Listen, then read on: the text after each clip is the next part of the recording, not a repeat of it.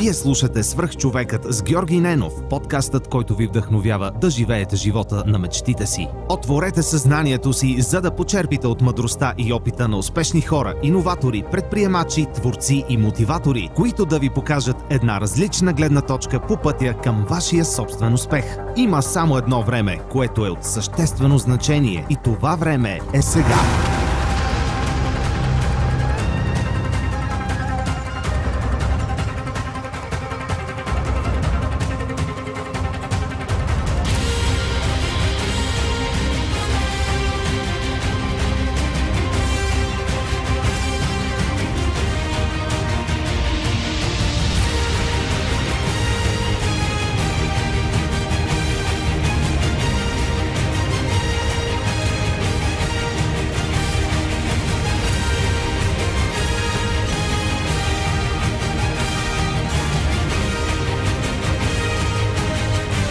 Здравейте! Вие слушате Свръхчовека с Георги Ненов.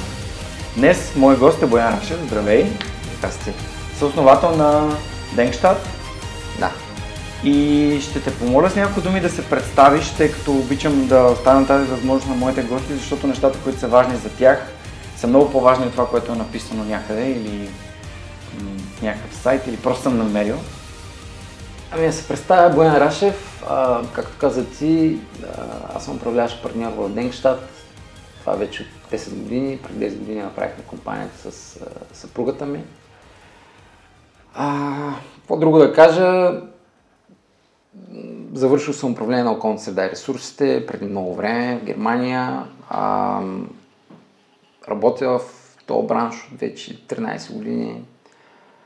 А, Имам съпруга, две деца, обичам да бягам, нали, съответно естествено съм мениджър в фирмата, с много неща се занимавам, а, обичам да коментирам по теми, които ме вълнуват, публично, включително. А, и това естествено са основно теми, свързани с, с професията ми и бизнеса. И теми свързани с спорта, теми свързани с здравето, такива неща. Супер. Това е. Да. Идеята на нашия разговор днес е да си поговорим за важността на това да си способен да преосмисляш своите възгледи. И това е тема, която на мен наистина още от момента, в който твоята съпруга Клементина я препоръча за, за обсъждане между мен и теб, ми е много, много интересна, защото аз самия, когато получавам предложения или идеи, аз винаги ги пречупвам през себе си и си казвам, аз дали съм си преосмислял възгледите на последъка? Ми да, всъщност доста се промениха за последните две години, начина по който възприемам конфликтите, хората, развитието, бизнеса, и ми е интересно нашия разговор така в темата на тази важна способност в наши дни, тъй като информацията ни залива от всякъде. Има един цитат в нашия чат, който ти сподели, че наученото от университета после минава през реалностите, човек вижда какво се случва, учи, чете и накрая се променя напълно, променя своите възгледи и накрая го обявяват за изменник. Можем да започнем от там, защо хората обичат да ни слагат етикети и да ни заклеймяват като различни. Ами, ако си различен, ти със сигурност получаваш етикет. В смисъл, това груповите, груповите вярвания, груповите разбирания а, винаги водят до там, всеки, който има е с различно мнение, да бъде обявен за, нали, в средновековието за вещица, нали, примерно. В наши дни нещо друго. Ам, но, но това с промяната на възгледите, това е много интересно. Аз мисля, че ам, нали, някой там от великите политици някога беше казал, че ам, човек като е млад, ако не е комунист, значи нещо не му е наред. И нали, след като стане на над трийсет години, а, ако продължава да е комунист, значи нещо пак не му е наред. В смисъл, ам, човек съвсем естествено би трябвало да се променя възгледите с натрупването на опит. А, според мен, нали, от позицията на четирийсет годишен вече говоря. А, много интересно, конкретно в сферата на околната среда. защото това е, нали, сферата, която аз познавам. Аз в момента твърдя, че горе-долу деветдесет процента от нещата, които се учат в университетите, като включително и като факти, и като решения и така нататък, всъщност или не са верни, или не работят. А, тоест ти в университета научаваш някаква теория, м- научаваш някакви теоретични постановки, нали, как трябва да се случват нещата, след което като почнеш да работиш, докато работиш в НПО сектора, ти оставаш в тая теория. Ам, и, и вярваш в някакви неща, и вярваш, че защитаваш някаква кауза. А, в момента, в който обаче почнеш да работиш с реалността, т.е. в бизнеса, ам, малко по малко разбираш, че нещата са много различни от това, което а, си чувал. И...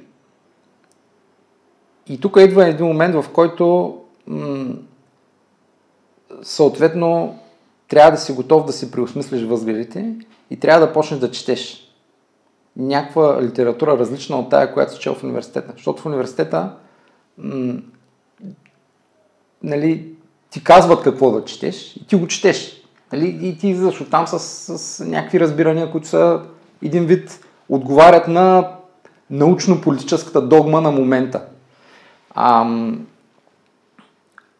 а, а това нещо е силно променливо и то винаги е далеч от реалността. Реалността е това, което се случва на терена, това, което се случва, когато отидеш в фабриката, когато отидеш в мината, когато отидеш в телекома и видиш какво става всъщност. А, и, и много е интересно, аз, аз лично преживях много голяма промяна на възгледите. Сега, ако, ако, ако отворя презентациите, които правих две хиляди и седма - две хиляди и осма година, когато създавахме фирмата и когато вярвах в определени неща, ам... ще кажа, че всеки втори слайд всъщност е неверен. Нали? И, и съм говорил неща, които всъщност не са верни. М- Просто защото в момента имам много по-широк поглед. Аз чета непрекъснато. Значи, научна литература чета страшно много. А, чета страшно много икономическа литература, което е огромен недостатък на, на, на огромна част от еколозите или хората, които се занимават с опазване на околната среда. Те игнорират икономическата реалност, когато се опитват да правят нещо. А ти, игнорирайки икономическата реалност, ти казваш, че поведението на хората няма значение, де-факто. Защото това е икономическата реалност.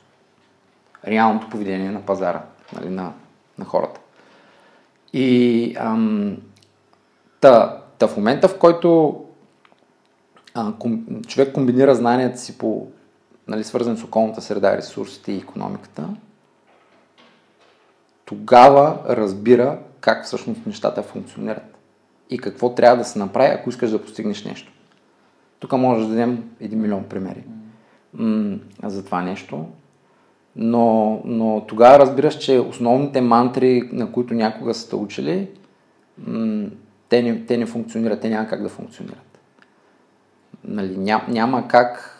А... Можем ли да кажем, че са извадени от контекста на цялостната картина? Те са... Ами, можем да кажем просто, че са неверни като твърдения, като аксиоми. Нали? Част от аксиомите са, че примерно икономическото развитие води до а, унищожаване на околната среда. Това е нещо, което едва ли не се учи като теория на устойчивото развитие. Ами то просто не е вярно. Всъщност е точно обратното. Икономическото развитие води до опазване на околната среда. Защото ти, за да имаш ресурса да опазваш околната среда, нали, той трябва да е създаден от някого. И така нататък. Тук да. Страшно много примери могат да се дадат. Ам... Нали, защото то е много елементарно. Нали, ако зададеш простия въпрос, къде а, а, качеството на живота е по-високо, околната среда е по-опазена, нали, в Швейцария или в Пакистан? Ми, мисля, че няма нужда да коментираме. Нали, такива неща, те са супер елементарни, но някакси м- в, в целия дебат а, изчезват някакви такива супер, супер елементарни логики и се говори за това как, нали, трябва да се ограничаваме, трябва да имаме по-малко, икономически растеж не е толкова важен, но трябва да опазваме и какво си, и няма как да опазваме, ако няма растеж. Защото ресурса, значи опазването, то може да се случи, ако имаш ресурса да го случиш. Иначе няма как да се случи. Да. А, не съм споменал, може би, до сега, но преди да започна да работя в Уфтханзла, работех в една английска фирма, която изготвяше един план, доста грандиозен, генерален план за транспорта на България, и съм се занимавал с пътната част, т.е. моделиране на транспортния модел. И всички магистрали след Люлин, трансп... прогнозите за трафика бяха, минаваха през мен. Беше доста интересно, защото си спомням как Струма ми е... Ти, докато ми разказваш това, да. се замислям за Струма и за това как... Нали, каква е битката между това да опазим природата и натура и как, колко е важно да има, нали, скоростен път там, защото трафика просто е огромен и икономическите ползи ще са огромни. И накрая как всичко идва до ам, cost to benefit ratio, нали, съотношение ползи срещу разходи. Естествено. И да, и всъщност това е такава една картина. Ако можем да дадем такъв пример подобен, който е някакси по... Както ти каза, нали, за Швейцария и Пакистан, напълно, напълно те подкрепям и разбирам това, което а, ти казваш, и смятам, че повечето хора не се замислят за това. Изобщо. Те си мислят, че окей, да, ам, да имаме по-голям икономически растеж, значи тук тия фабрики да изсекат тая гора, изобщо да я няма и да, да сипят природата. Всъщност е точно обратното. Значи, а, логиката е много проста. Ако имаш една, едно бедно място, където няма развита икономика, ами с какво ще се топлят хората там? Ще скадървят, те ще... Логично звучи, нали? Да. Ако хората имат достатъчно високи приходи, никой няма да му се занимава с галимацията да сече дървета и, да, и, да, и по цял ден да вкарва дървета в печката. Всички ще минат на някаква, на, на, на някаква енергия, която е много по-чиста. Първо. Второ, няма нужда да сечеш гората заради нея. Нали, опции има много. Има електричество, има газ, всякакви опции има. Но, ти за да стигнеш до тия опции, ти трябва да си на определено икономическо ниво. Докато си беден, ти, не стиг, ти нямаш опции. Ти гориш това, което имаш. А това, което имаш, е гората до тебе. Точка. Няма... А, много е просто. А, другото много просто нещо. Ми, къде има пречиствателни станции? В малките населени места в България няма да има пречиствателни станции. Тоест, реката ти със сигурност ще е мръсна, защото ти заостваш войната от градчето mm. или там селото, къде живееш. А, ако искаш реката ти да е чиста, трябва на место, защото Европа пари за пречиствателни станции за населени места под десет хиляди жители няма да даде. Той, цялата тая схема, че Европа не дава пари за пречиствателни станции, е безумна, нали? Ама, нали, да, да, да, да, да говорим за реалността. Ако искаш ти да имаш пречиствателна станция, какво трябва да направиш? Нямаш много опции. Трябва да имаш бизнес, който плаща там някакви, който дава някакви пари на общината. По някакъв начин. А, или да вземеш от централизирания бюджет в София, а, обаче много хора искат да вземат от него. В смисъл, а, малко вероятно е да стигнат до тебе. Нали? И тук мога да дам още сто примера. Ако хората са бедни, какви коли ще карат? Ще преминат ли на електромобили? Стари. Друг път. А, ще си махнат ли филтъра за прахови частици в момента, в който той стане на сто и петдесет хиляди км автомобила? И, и трябва да дадат четири хиляди лева за филтър за прахови частици, че тя колата не струва толкова. Yeah. В смисъл, ам, няма, няма как да си беден и да ти е чисто. Това е някаква мантра, нали, в която а, една огромна лъжа, където, между другото, супер много хора биват излъгани по този начин. Mm-hmm. Нали, тук доскоро имахме един случай в Трън, където хората бяха излъгани. Че видиш ли ще има чист въздуха и т.н. Как ще има чист въздуха? Че ти в Трън, ако отидеш зимата, виж какво става. Там е такава котловина, където просто е ам, ужасно мръсно. Що е ужасно мръсно? Всички са на дърва. Просто е. И сикат гората, защото са много зелени. Тоест, м- няма, няма, а, ня, няма как а, е, нали, някаква общност, където живеят а, сравнително по-голям брой хора, а, да се опазва околната среда, ако тия хора не са достатъчно богати, за да могат да се опозволят. Mm-hmm. Това е. Трябва обаче, за да са богати, нали, трябва да има функциониращ бизнес, трябва нещо да работи, трябва нещо да създава икономика, трябва да има, нали, заетост, трябва да е високо платена и така нататък.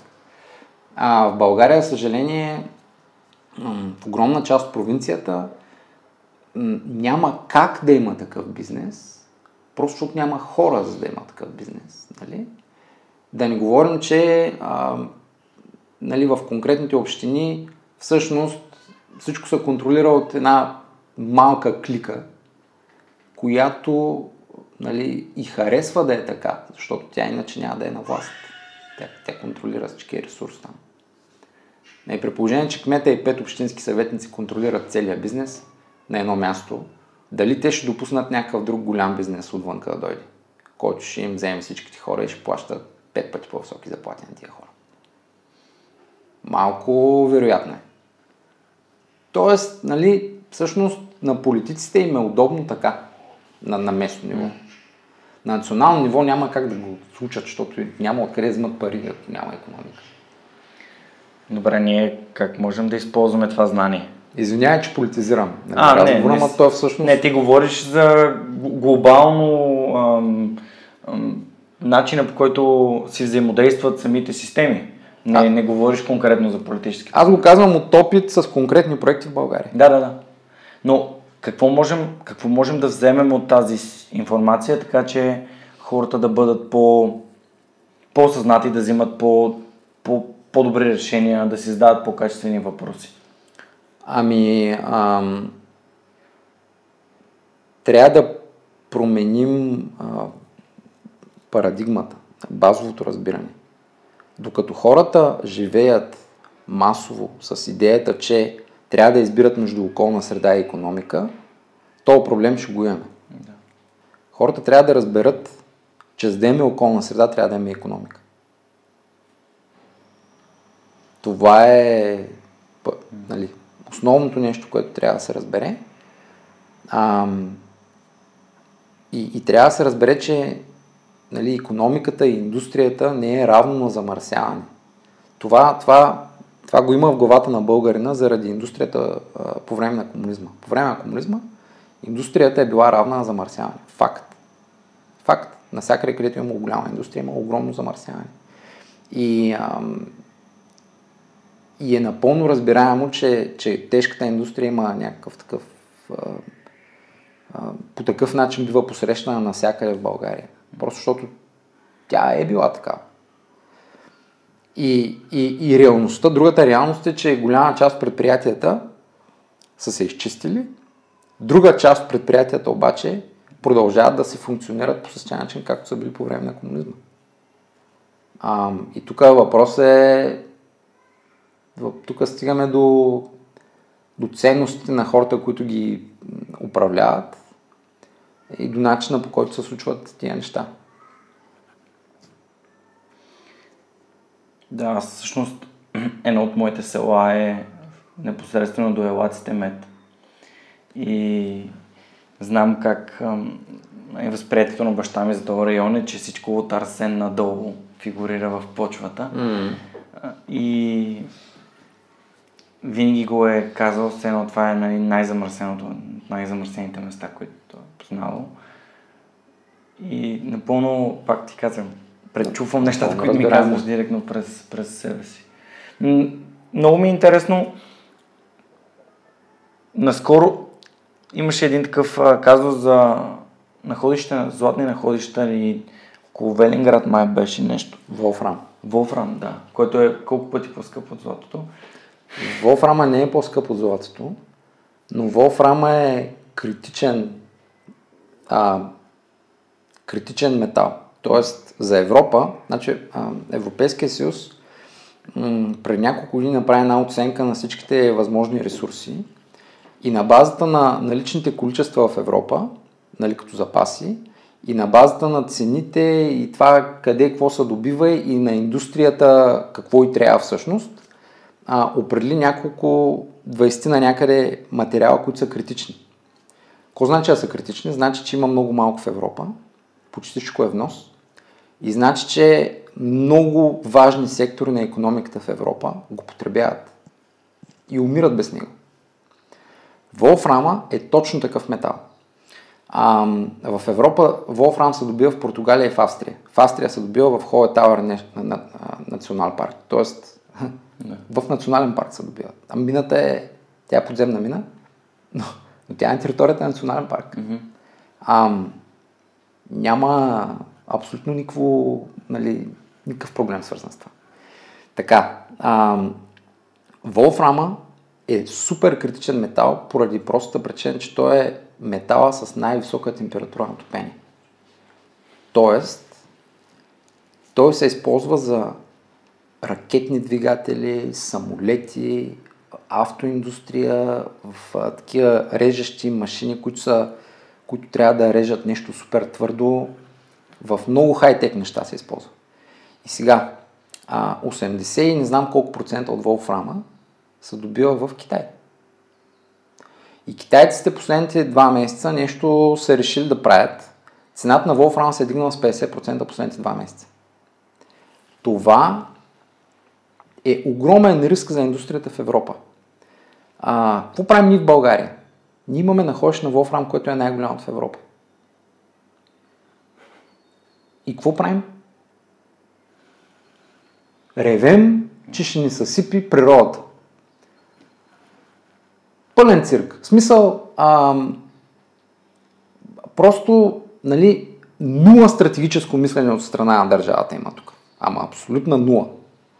А, на местно ниво, някакви хора във Велинград, там известен като, нали, тур, на спа столицата и т.н., съответно, м- те не искат по никакъв начин да им се разбутва бизнеса. Ам... Находището не е в Велинград, находището е много далеч горе в планината. То няма никакво отношение към каквото и да е спа нещо, нали, свързано с Велинград. И въпреки всичките хотели и така нататък в Велинград, безработицата в общината е около трийсет процента. Тоест, имаме едно находище, което би могло да бъде да има огромен принос стратегически за Европа и ние се занимаваме с някакви там а, да. на местно ниво някакви караници, кой какво ще направи, нали? Просто ние не сме работили по този проект, да. но, но, но, е, но, е, но е жалко това, което се случва. И, и държавата се измива ръцете, държавата казва: ами какво решат там местните? Те местните естествено, че не искат никой да им да, мъти водата. Всъщност това е конкретен пример за борбата между икономиката и зелеността.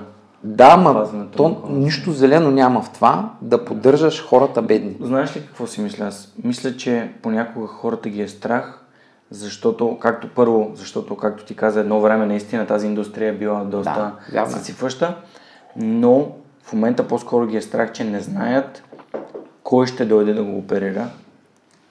Не знаят, няма прозрачността да се види как, ам, каква технология ще се използва, дали ще, наистина ще се пазят, ще се опазва околната среда по максимално, максимално добрия начин. Всички тези неща хората си мислят в България, че защото един ще даде ни пари под масата, ще направят да. една мина, ще издърпат всичко и, Ма, и ще си в, бият това. В конкретния случай просто не е така. Всеки знае, да. че инвеститор е КЦМ. Всеки знае, че КЦМ е едно от предприятията, които, които бяха най-големите замърсители някога. В момента е на топ световно ниво като технологии, да. Чистота на, на, на производството. Ам... КЦМ, между другото, някога са добивали олово и цинк, нали, основно. В момента КЦМ е, давам ти такъв много интересен пример. В момента КЦМ е най-големият производител на телур в Европа. Телура е много особен, той е полуметал, той не е съвсем метал, нали, който се добива в много малки количества от другите, от рудите, които там се преработват. КЦМ, КЦМ произвежда и Индии. КЦМ произвежда някакви неща, които в България никой не му идва на къла и изобщо не се сеща за тях, но те са супер ценни. Ам, и, и, и голяма част от технологиите, които приемаме за ежедневие и които приемаме за бъдещето, са тотално зависими от точно тия метали. Ам, Индия има отношение към фотоволтаичните панели. Някои от технологиите го включват. Так, това са такъв тип неща, които, които в най-хай-тек разработките се ползват. Mm. И които са абсолютно нерециклируеми, защото те са толкова малки количества в, в нещо голямо, че ти посмъртно няма как да ги рециклираш. И, и нали, нали, в случая изобщо не става въпрос да не се знае кой е инвеститора. Много ясно е какви ще са технологиите, но, но хората ги е страх, хората не, не разбират, това е нормално. Нормално е това. Лошото е, че хората биват страхувани. Нали, ако трябва да използвам една така напоследък модерна дума. Защото хората нямаше да ги е страх, ако нямаше такива, които ги страхуваха. И това е огромен проблем. Това е огромен проблем, защото политиците, които искат на местно ниво, контролират. И други, които смятат, че нали, защитават някакви велики каузи, пък всъщност защитават каузата на бедността, много лесно страхуват хората на места.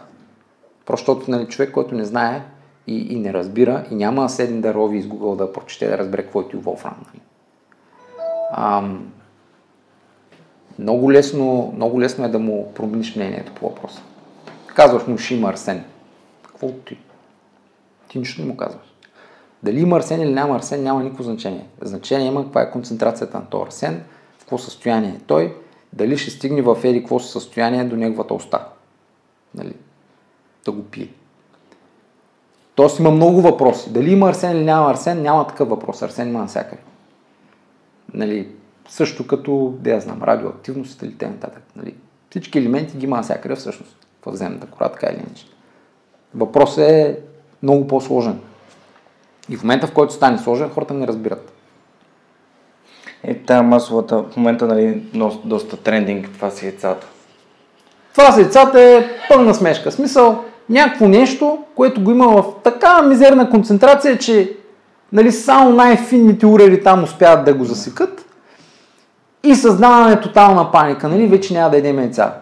Ами, това, тук говорим за концентрации, които биха ти повлияли, ако ти цяла година ядеш по пет яйца на ден, нали, примерно. Да, и... Всъщност мисля, че няко... вчера бях попаднал на една снимка, а, едно изследване на шестнайсет нет за... за тези яйца, че за да достигнеш критичните нива, трябва да изядеш трийсет и три хиляди яйца. Ми, примерно, да. Което аз си направих сметката, че това са някъде под, малко под сто години с десет яйца на ден. Не, тая история е една и съща за, практически за всичко. Нали, кът, примерно... А... Да, да, просто да. Това е начинът, по който работи системата. Това е начинът, се един пушек, а се това прави страшни проблеми и се насажда паника и страх в хората. Точно така. А това... А това ам...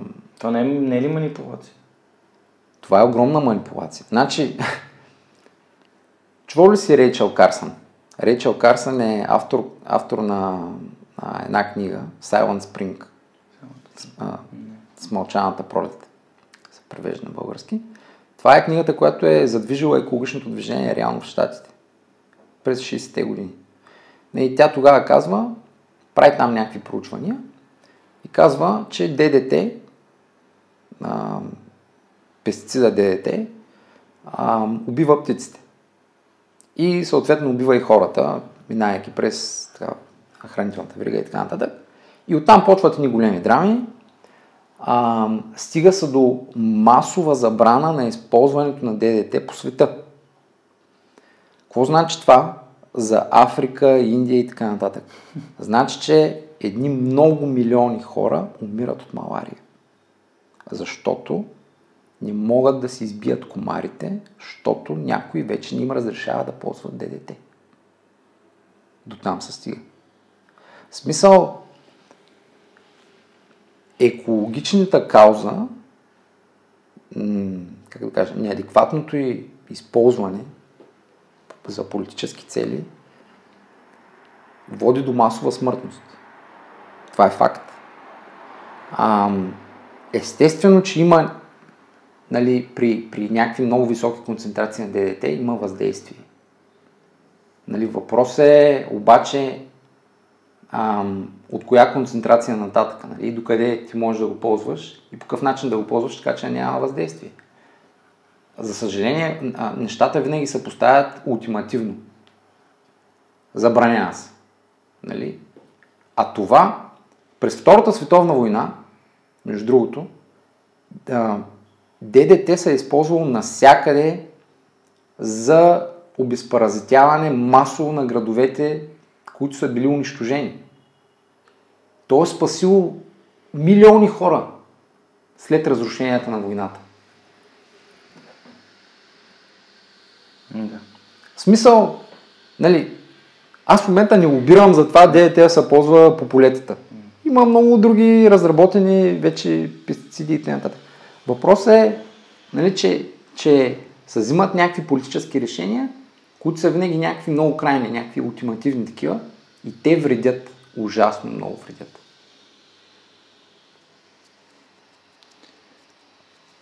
Добре, да, понеже започна с книгите, били посочил някакви интересни източници за хората, които им е станало интерес в нашите дискусии и могат да, да прочитат малко повече за... Ам... Джулиан Саймон, The Ultimate Resource.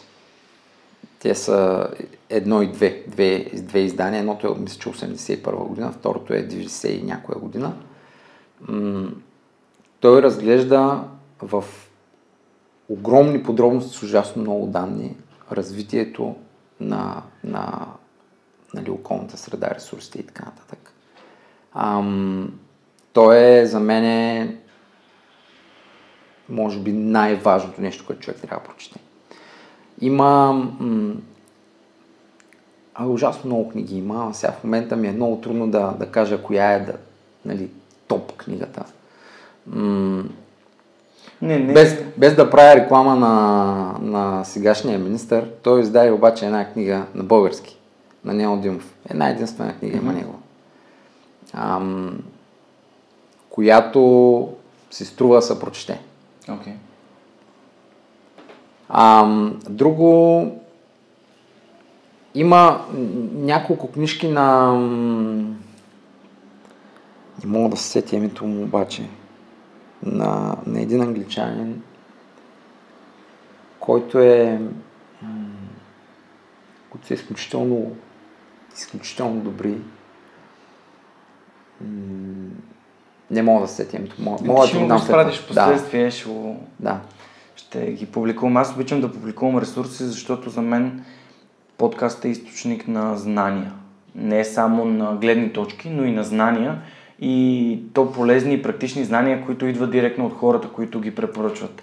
За съжаление на български ги няма издадени тия неща, за които говоря. Аз затова казах книгата на Нено Димов. Но на български има ужасно малко неща издадени. Ам... Повечето литература, издадена на български, е, как да кажа, стандартната литература, свързана с околна среда. Учебник. Ми... Книги, които те плашат, нали, които обясняват какъв, каква катастрофа настъпва, как ще измерем от това, ще измерем от другото. Аз съм чел толкова много такива книги, нали, в университета още през деветдесетте години и много добре знам какво съм мислил, много добре знам какви прогнози съм чел, нали, в тия книги. Същите тия хора продължават да правят такива прогнози, въпреки че нито една от прогнозите им не се, не се случва реално. Нали, най- като тръгнеш от а, а, книгата на, на Римския клуб от седемдесетте години, мисля, че седемдесета или седемдесет и втора година, ам, която пак не мога да сета точно как се казваше, нали, където се прогнозира как до деветдесетте години ще свършат практически всички ресурси, нали, замърсяване, това, това. Тая книга се преиздава на всеки десет години с нови прогнози. Тия прогнози винаги са за, за следващите, нали, десет-двайсет години, как всичко ще свърши и ще измрем. Те никога не се случват, обаче продължава да се преиздава една и съща, едно и също, една и съща логика на мислене. И, и, и една и съща наука в кавички стои зад нея. Много е интересно как хората продължават да вярват в едни и същи неща непрекъснато. Нали, той, тя вярата в, в апокалипсиса не е от вчера. Е, добре, ако имаш, ако, хипотетично, ако имаш една гледна точка, ти съответно вярваш само в нея, защото знаеш само за нея. Точно така. Това се опитвам, опитвам да, да кажа и аз, че няма... Това, което съм научил за годината, в която записах епизоди и се срещах с такива готини хора като теб, е, че няма универсална формула. Формулата се формира от знание и особености в конкретния човек. Дори за, ако можем да приложим това, което ти казваш, на личностно ниво. Тоест ти получаваш някакво знание, това е знанието как да създадеш бизнес, обаче това знание как да създадеш бизнес всъщност взаимодейства с това кой си ти като човек, какви ценности имаш, какви силни и слаби страни имаш и на базата на това, адаптирайки целият този процес, ти би могъл да създадеш твоята формула. Но е много по-важно а, да знаеш, че нищо не е едно към едно. Няма такова нещо, което да е едно към едно в гледна точка. Нали, като за науката има, но а, ако искаш да, да имаш от позиция по някаква тема, тя трябва да е формирана на базата на доста повече информация, а не просто на една единствена книга. За мен правилото е изключително просто. Винаги чети и неща, които не отговарят на твоите разбирания. Винаги чети и това, което пишат противниците в кавички. Нали? Ам, защото ти ако не го правиш това нещо, ти влизаш в една линия на мислене, нали, затваряш се в своя си там облак, а, четеш само неща и, и коментираш само неща, които ти отговарят на разбиранията и край. Ти си, ти си затворен, ти не знаеш изобщо какви са всъщност аргументите на другия. Тоест, нали, това, това напълно а, това е антисоциално поведение един вид, защото, нали, няма дискусия, няма как да има дискусия. Ти не разбираш какво, какво иска да кажеш другия човек. Ти изобщо не те интересува. А, и, и оттам нататък ти си загубен като а, а, нали, личностно развитие или не знам си какво. Просто няма... Нали, съ, за съжаление, съвременната наука, примерно, съвременната е наречената наука за климата, тя е влязла в едни коловози и тя, тя не иска да погледне настрани. Тя е затворена. Аз не участвам в много научни проекти, свързани с климата. А, пък и работата ни ежедневно е свързана с това. И аз виждам как, как ам, масово учените в, в Европа имат огромен проблем с това да, да, да видят нещо друго.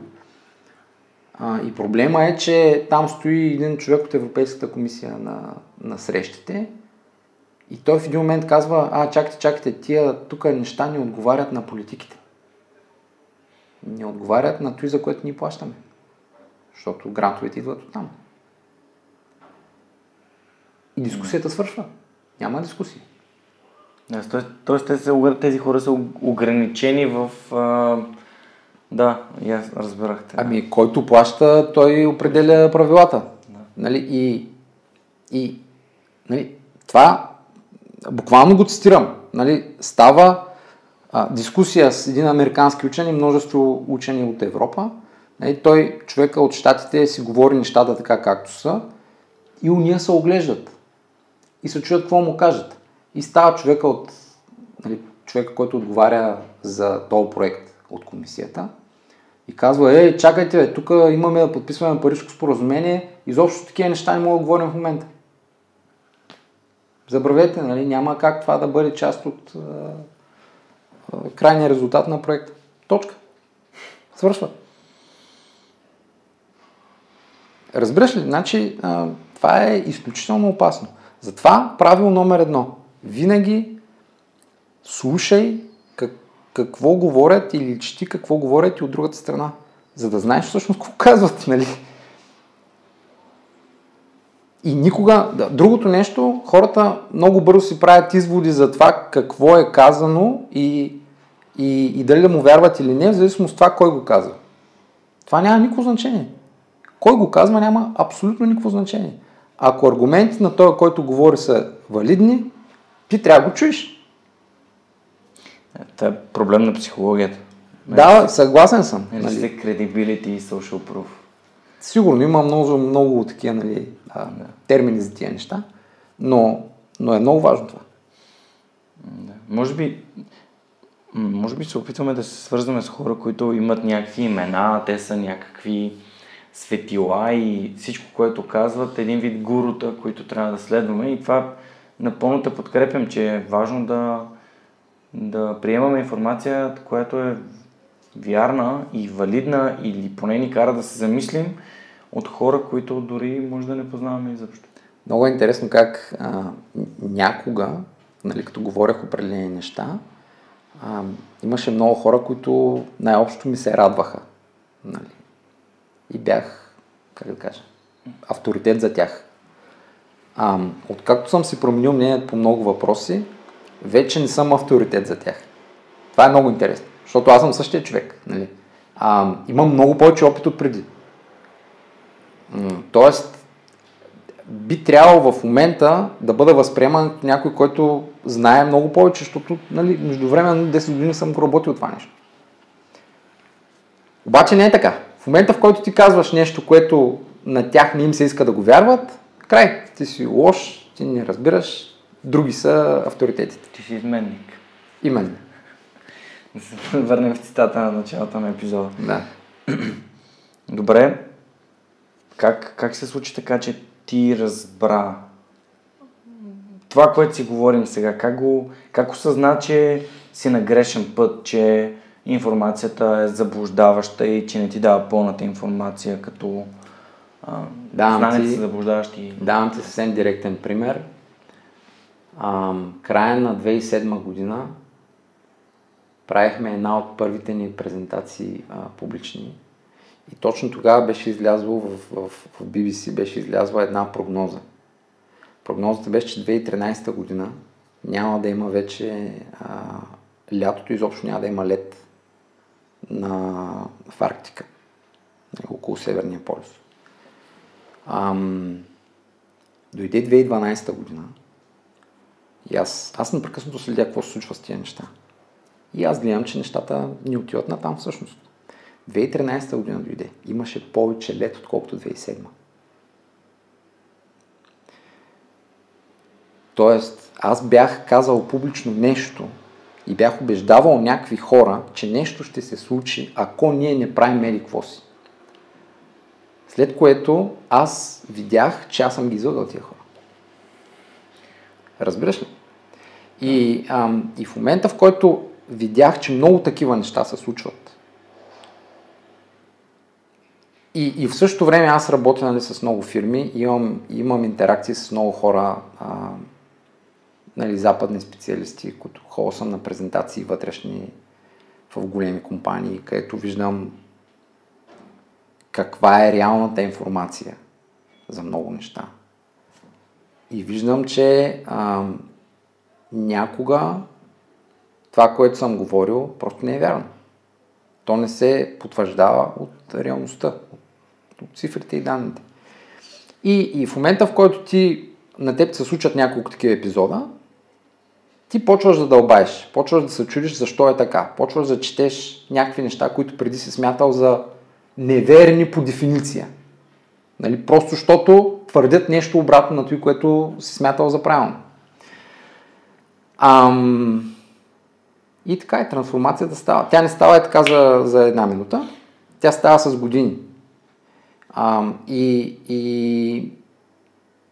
Но в момента, в който влезеш в това и разбереш колко е важно да да знаеш от всякъде какво се говори и какви са аргументите, разбираш, че няма, няма черно и бяло, няма, няма понятие като ние сега трябва днеска да субсидираме електромобилите, за да имаме само електромобили утре. Нали? А, няма такива неща. Такива неща не работят. Те не се случват. И, и, и разбираш, че всичко е с много условности. А, всичко зависи от неща като а, платежоспособност, нали, доходи, а, концентрации и така нататък. И, и аз, аз винаги съм обичал да пиша много. А, така че, как да кажа, това, това за мен е изключително важно. А, някакси да, да успявам да информирам за това, че някакви неща не са толкова черно-бели, както изглеждат. Ей, сега тази история тук с ураганите е класика, просто някаква тотална драма настъпи. А, а никой не обръща внимание на простия факт, че току-що урагана Харви всъщност прекрати най-дългия период в историята на щатите, откакто ги броят ураганите от края на деветнайсети век, най-дългия период, в който няма нито един голям ураган от трета или по-висока степен, който да е стигнал а, континенталните щати. две хиляди и пета година беше последния, Харви е, е следващия. Такъв период в историята няма. Нали? В щатите винаги през няколко години има много сериозен ураганен сезон и това всеки го знае. Това винаги е било така. А, а простия факт е, че напоследък всъщност има по-малко урагани.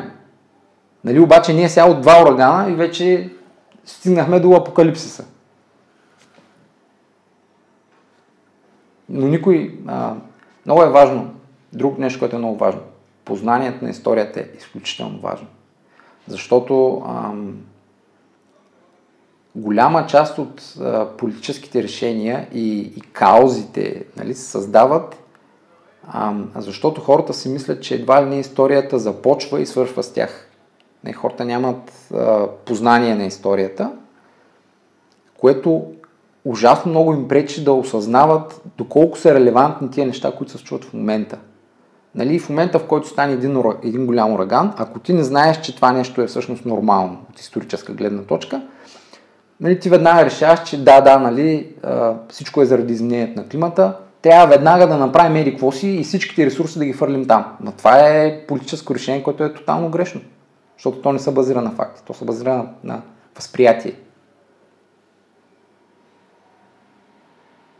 Нали разбираш какъв е проблема? Да.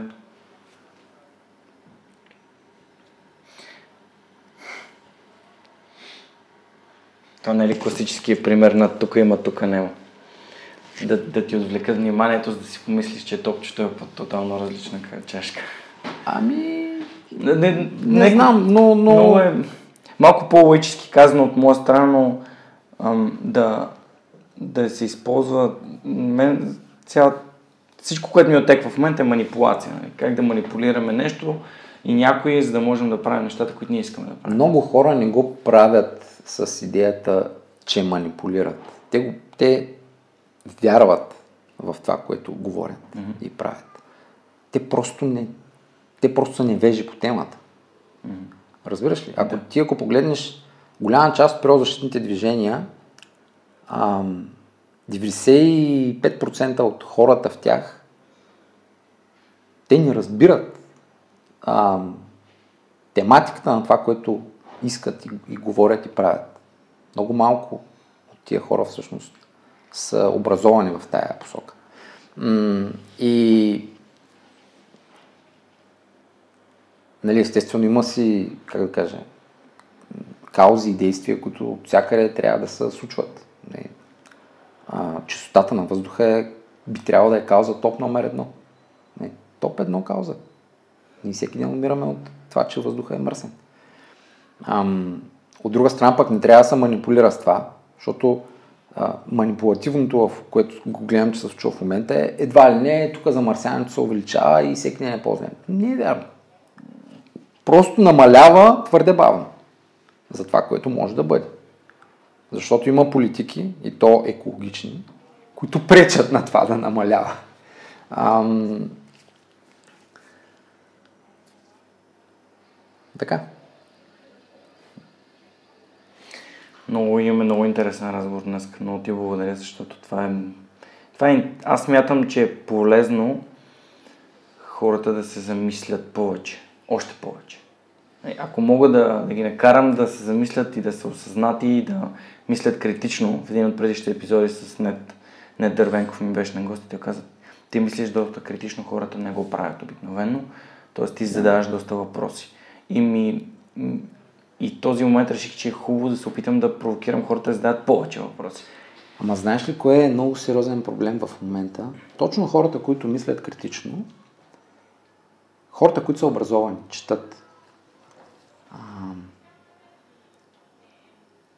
точно те изключително лесно биват подлъгани всъщност от те наречената наука, защото и от политиците. Защото а, м- когато, когато учените решат, че нещо, когато си учен и решиш, че нещо е, че вярваш в нещо, нали? Нещо е правилно и трябва да се вземат някакви мерки. В момента, в който решиш, че трябва да се вземат някакви мерки, за да се промени нещо, ти ставаш активист. Ти вече не си учен. Защото учените по принцип винаги подлагат всичко на съмнение. Не, това е базов принцип. В момента, в който обаче кажеш, нали, а, че еди какво си се случва и затова трябва да се случи еди какво си, ти ставаш активист. В момента, в който ставаш активист, ти влезеш в политиката. Ти ще почваш да формираш политики. Заради такъв тип активизъм са случили ужасно големи грешки в, в историята на какво ли не. Примерно, историята на храненето е, тип, има типичен такъв случай. Един американски а, велик учен през петдесетте шейсетте години е решил, че наситените мазнини са виновни за сърдечно-съдовите заболявания в щатите. И този човек създава около себе си една така клика учени, които го подкрепят. Този човек решава да спасява света. Нали? И покрай това цялата наука за храненето обявява наситените мазнини за убийци. И едва в последните пет-шест години се разбира, че почти всичките тия проучвания са били сбъркани и крайният резултат, ама абсолютно хич не е верен. И, и, и, и, и всъщност, м- но, но междувременно, нали, в щатите обяв, нали, си обявяват там хранителната пирамида, в която наситените мазнини са изключени. Ти не трябва да ядеш яйца, най-лошото възможно нещо. Нали, разбираш за какъв проблем става въпрос? Хората масово минават на ненаситени мазнини растителни, масово минават на въглехидрати, зърнени, не знам си какви, те бяха в основата на тая пирамида. Това нещо е в основата на проблема с затлъстяването в западния свят. Да. Тоест, една, един, има една много яка книжка, The Big Fat Surprise, доколкото си спомням се казва. Не знам дали има издарена на български, мисля, че няма издарена на български. Тая книга е много важна. Значи, тая книга ти показва как функционира, как, колко е погрешно, когато науката се слее с политиката. И до какви крайни резултати води това. Да. Историята с климата е точно същата. Не, аз, ам, моята логика е, че ам, нещата, които се случват в една сфера, се случват същите в други сфери. Абсолютно верно е това. И както добрите практики, така и лошите. И много се радвам, че го каза, защото наистина до, до преди няколко години хората, дори може да, мога да кажа, до ден днешен хората са заблудени, че мазното, а, мазното от месото, сланината а, и така нататък е нещо нездравословно, е, е нещо нездравословно, което води до затлъстяване. Всъщност то звучи логично. Нали? Мазнините водят до затлъстяване, но е грешно. Всъщност не е то така. И помниш ли, едно време беше модерно да се яде маргарин? Да. Точно заради това. Да. Обаче напоследък май се осъзнахме, че не е точно тъй. Да. Нали? Маргарина, защото маргарина всъщност наистина е вреден. Да. Той е, той е особен тип мазнина, която е произведена изкуствено и тя, тя наистина е вредна. М- значи, пак казвам, сливането на науката и политиката са две неща, които са, са, са, са нещо, е нещо, което просто а, може да доведе до тотални грешки. И то много пъти е водило. Съгласен съм. Между другото, друг такъв пример пак от САЩ е за създателя на аспартама, откривателя на аспартам. Аспартам е подсладителя, който се използва за заместителна захарта. Да. Впоследствие този човек става председател на комисията за храните в САЩ, създава NutraSweet и всъщност аспартам има деветдесет и три доказани странични ефекта. И това е подсладителя, който се използва в Coca-Cola Zero, uh, Light и така нататък, всички дъвки, без хубава, тя си е с захар. Но как захарта, за това, че и тя е, нали, вредна, се замества с нещо, което е много по-вредно и води до много... Ами, това е дълга дискусия. Да. Нали, аз съм чел доста проучвания по въпроса. Да. М- да не влизаме в нея. Да, да, не, просто... Имат... Да. Имат... А, захарта... Значи, няма вредно и невредно нещо. Всичко зависи от това количеството, количеството което възприемаш и конкретния организъм. Има организми, които реагират по напълно различен начин. Има хора, дето бухат захар като луди, шоколади, кола и т.н. Никакъв проблем. А, не, но като цяло, ясно е, че ти с каквото и да прекаляваш, то винаги ще е вредно. Нали? Каквото и да е то. М- затова за мен науката за храненето е изключително просто. Яш всичко. Нали, какво ти харесва? Стига да не прекаляваш с нещо твърде много. Той. Много е просто. А, за, за финал на епизода искам да те попитам, понеже спомена, че бягаш. Важно ли е да поддържаме, да се поддържаме здрави и да имаме повече енергия? Ами аз, а, аз винаги съм спортувал. Значи от Аз, за мен няма момент в историята на живота ми, в който не съм спортувал. А, имаше едни, две, едни три седмици бях нещо депресиран някъде там. Както да е. Та, та, за мен, ако, ако моето тяло не функционира на сто процента пълноценно, аз не се чувствам добре, аз не мога да функционирам. Аз не мога да, не мога да правя това, което правя. Не мога да работя. А, Другото нещо е, че аз имам много такъв, винаги имам състезателно отношение към нещата. Нали? А, аз не мога просто да ходя на джогинг, нали? Или да бягам за здраве. Няма такива понятия при мен. А, аз обикновено си харесвам някакво състезание, се тренирам за въпросното състезание. И, така или иначе се бягам, така или иначе, освен това, няма такова нещо, само бягане. Човек, ако иска да е добър бегач, всъщност трябва да тренира много други неща. М- обичам и да плувам, обичам на фитнес да ходя и всякакви други упражнения да правя. Но състезателно за момент се занимавам само с бягане. Някой ден може би ще мия на триатлон. Защото едно време и колело карах много и плувах. Напоследък само бягане.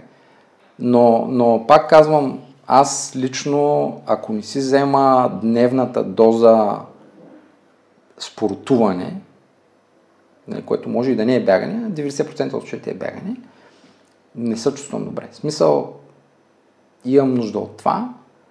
А, бегачите на дълги разстояния, защото аз ходя да бягам на много големи разстояния, а, това си е чиста проба дрога. В смисъл, ти от един момент нататък тялото ти произвежда точно тия неща, които би произвеждало, нали, ако си вкараш някакви особени субстанции. Един вид предпочитам по този начин да си ги набавям, отколкото по другия. Този начин ме прави по-силен. Да, нос, носи удовлетворение. То носи огромно... В един момент ам... ти носи такова удоволствие, което ти липсва. Значи, на следващия ден имаш нужда от дозата. Да. Да. Това е... Бягането е, за... е такова адиктив. Да. Топ...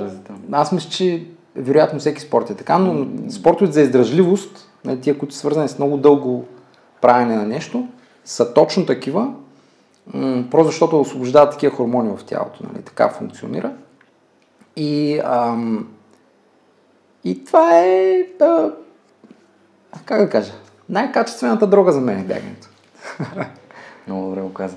Добре, аз обичам да затварям епизодите с един специфичен въпрос. И този въпрос е, ако имаш машина на времето и можеш да отидеш напред в бъдещето и да видиш себе си, да погледнеш себе си, къде би искал да се видиш и как би искал да изглеждаш? О, много сложен въпрос това. Чакай сега, ще помисля малко. Ам... Да видя себе си далеч в бъдещето. Ми, честно казано, ми се иска далеч в бъдещето, примерно като се пенсионирам от някакъв момент. Ам... Да имам всичкото време на света, да, да се занимавам повече с научно-популярни неща. В смисъл да, да, да пиша повече, да, да, да коментирам повече, да ходя, да, да говоря за това, което смятам, че е правилно. Ам, да имам време с вече с внуците си, да прекарвам. А, да имам, да, със сигурност ще ми се иска да, да обирам медалите за най-най-най-старите ветерани по състезанията, бегаческите. Както в момента ми се случва, защото аз станах вече ветеран, нали, ставайки на четирийсет години. Първото състезание, на което отидех и взех, ай, станах втори, просто защото нали, конкуренцията е малко. Ам... Да имам време с, с жена ми да ходим по местата, които в момента не можем да отидем, защото нали, имаме бизнес, строим къща, гледаме лица и така нататък. Смисъл. Живота не ти дава възможност. Та това е някакви такива елементарни неща. Искам, а, това, което нали, със сигурност ми се иска е, е да виждам как ам, света продължава да се променя към по-добро. Защото той се променя към по-добро всеки ден. Искам да виждам как това нещо продължава да се случва. Това нещо зависи единствено и само от това хората да сме достатъчно свободни да правим нещата, в които вярваме. Де-факто не, не зависи от нищо друго. А това е малко политическо послание вече. Не, беше фантастичен начин да закрием епизода. Благодаря ти много за отделеното време. Благодаря на слушателите, които останаха с нас в последния час. Надявам се, че ще споделите своята обратна връзка и ще започнем заедно да развиваме подкаста към нови висини. Пожелавам ви една фантастична седмица и до следващия епизод на Съвет човек.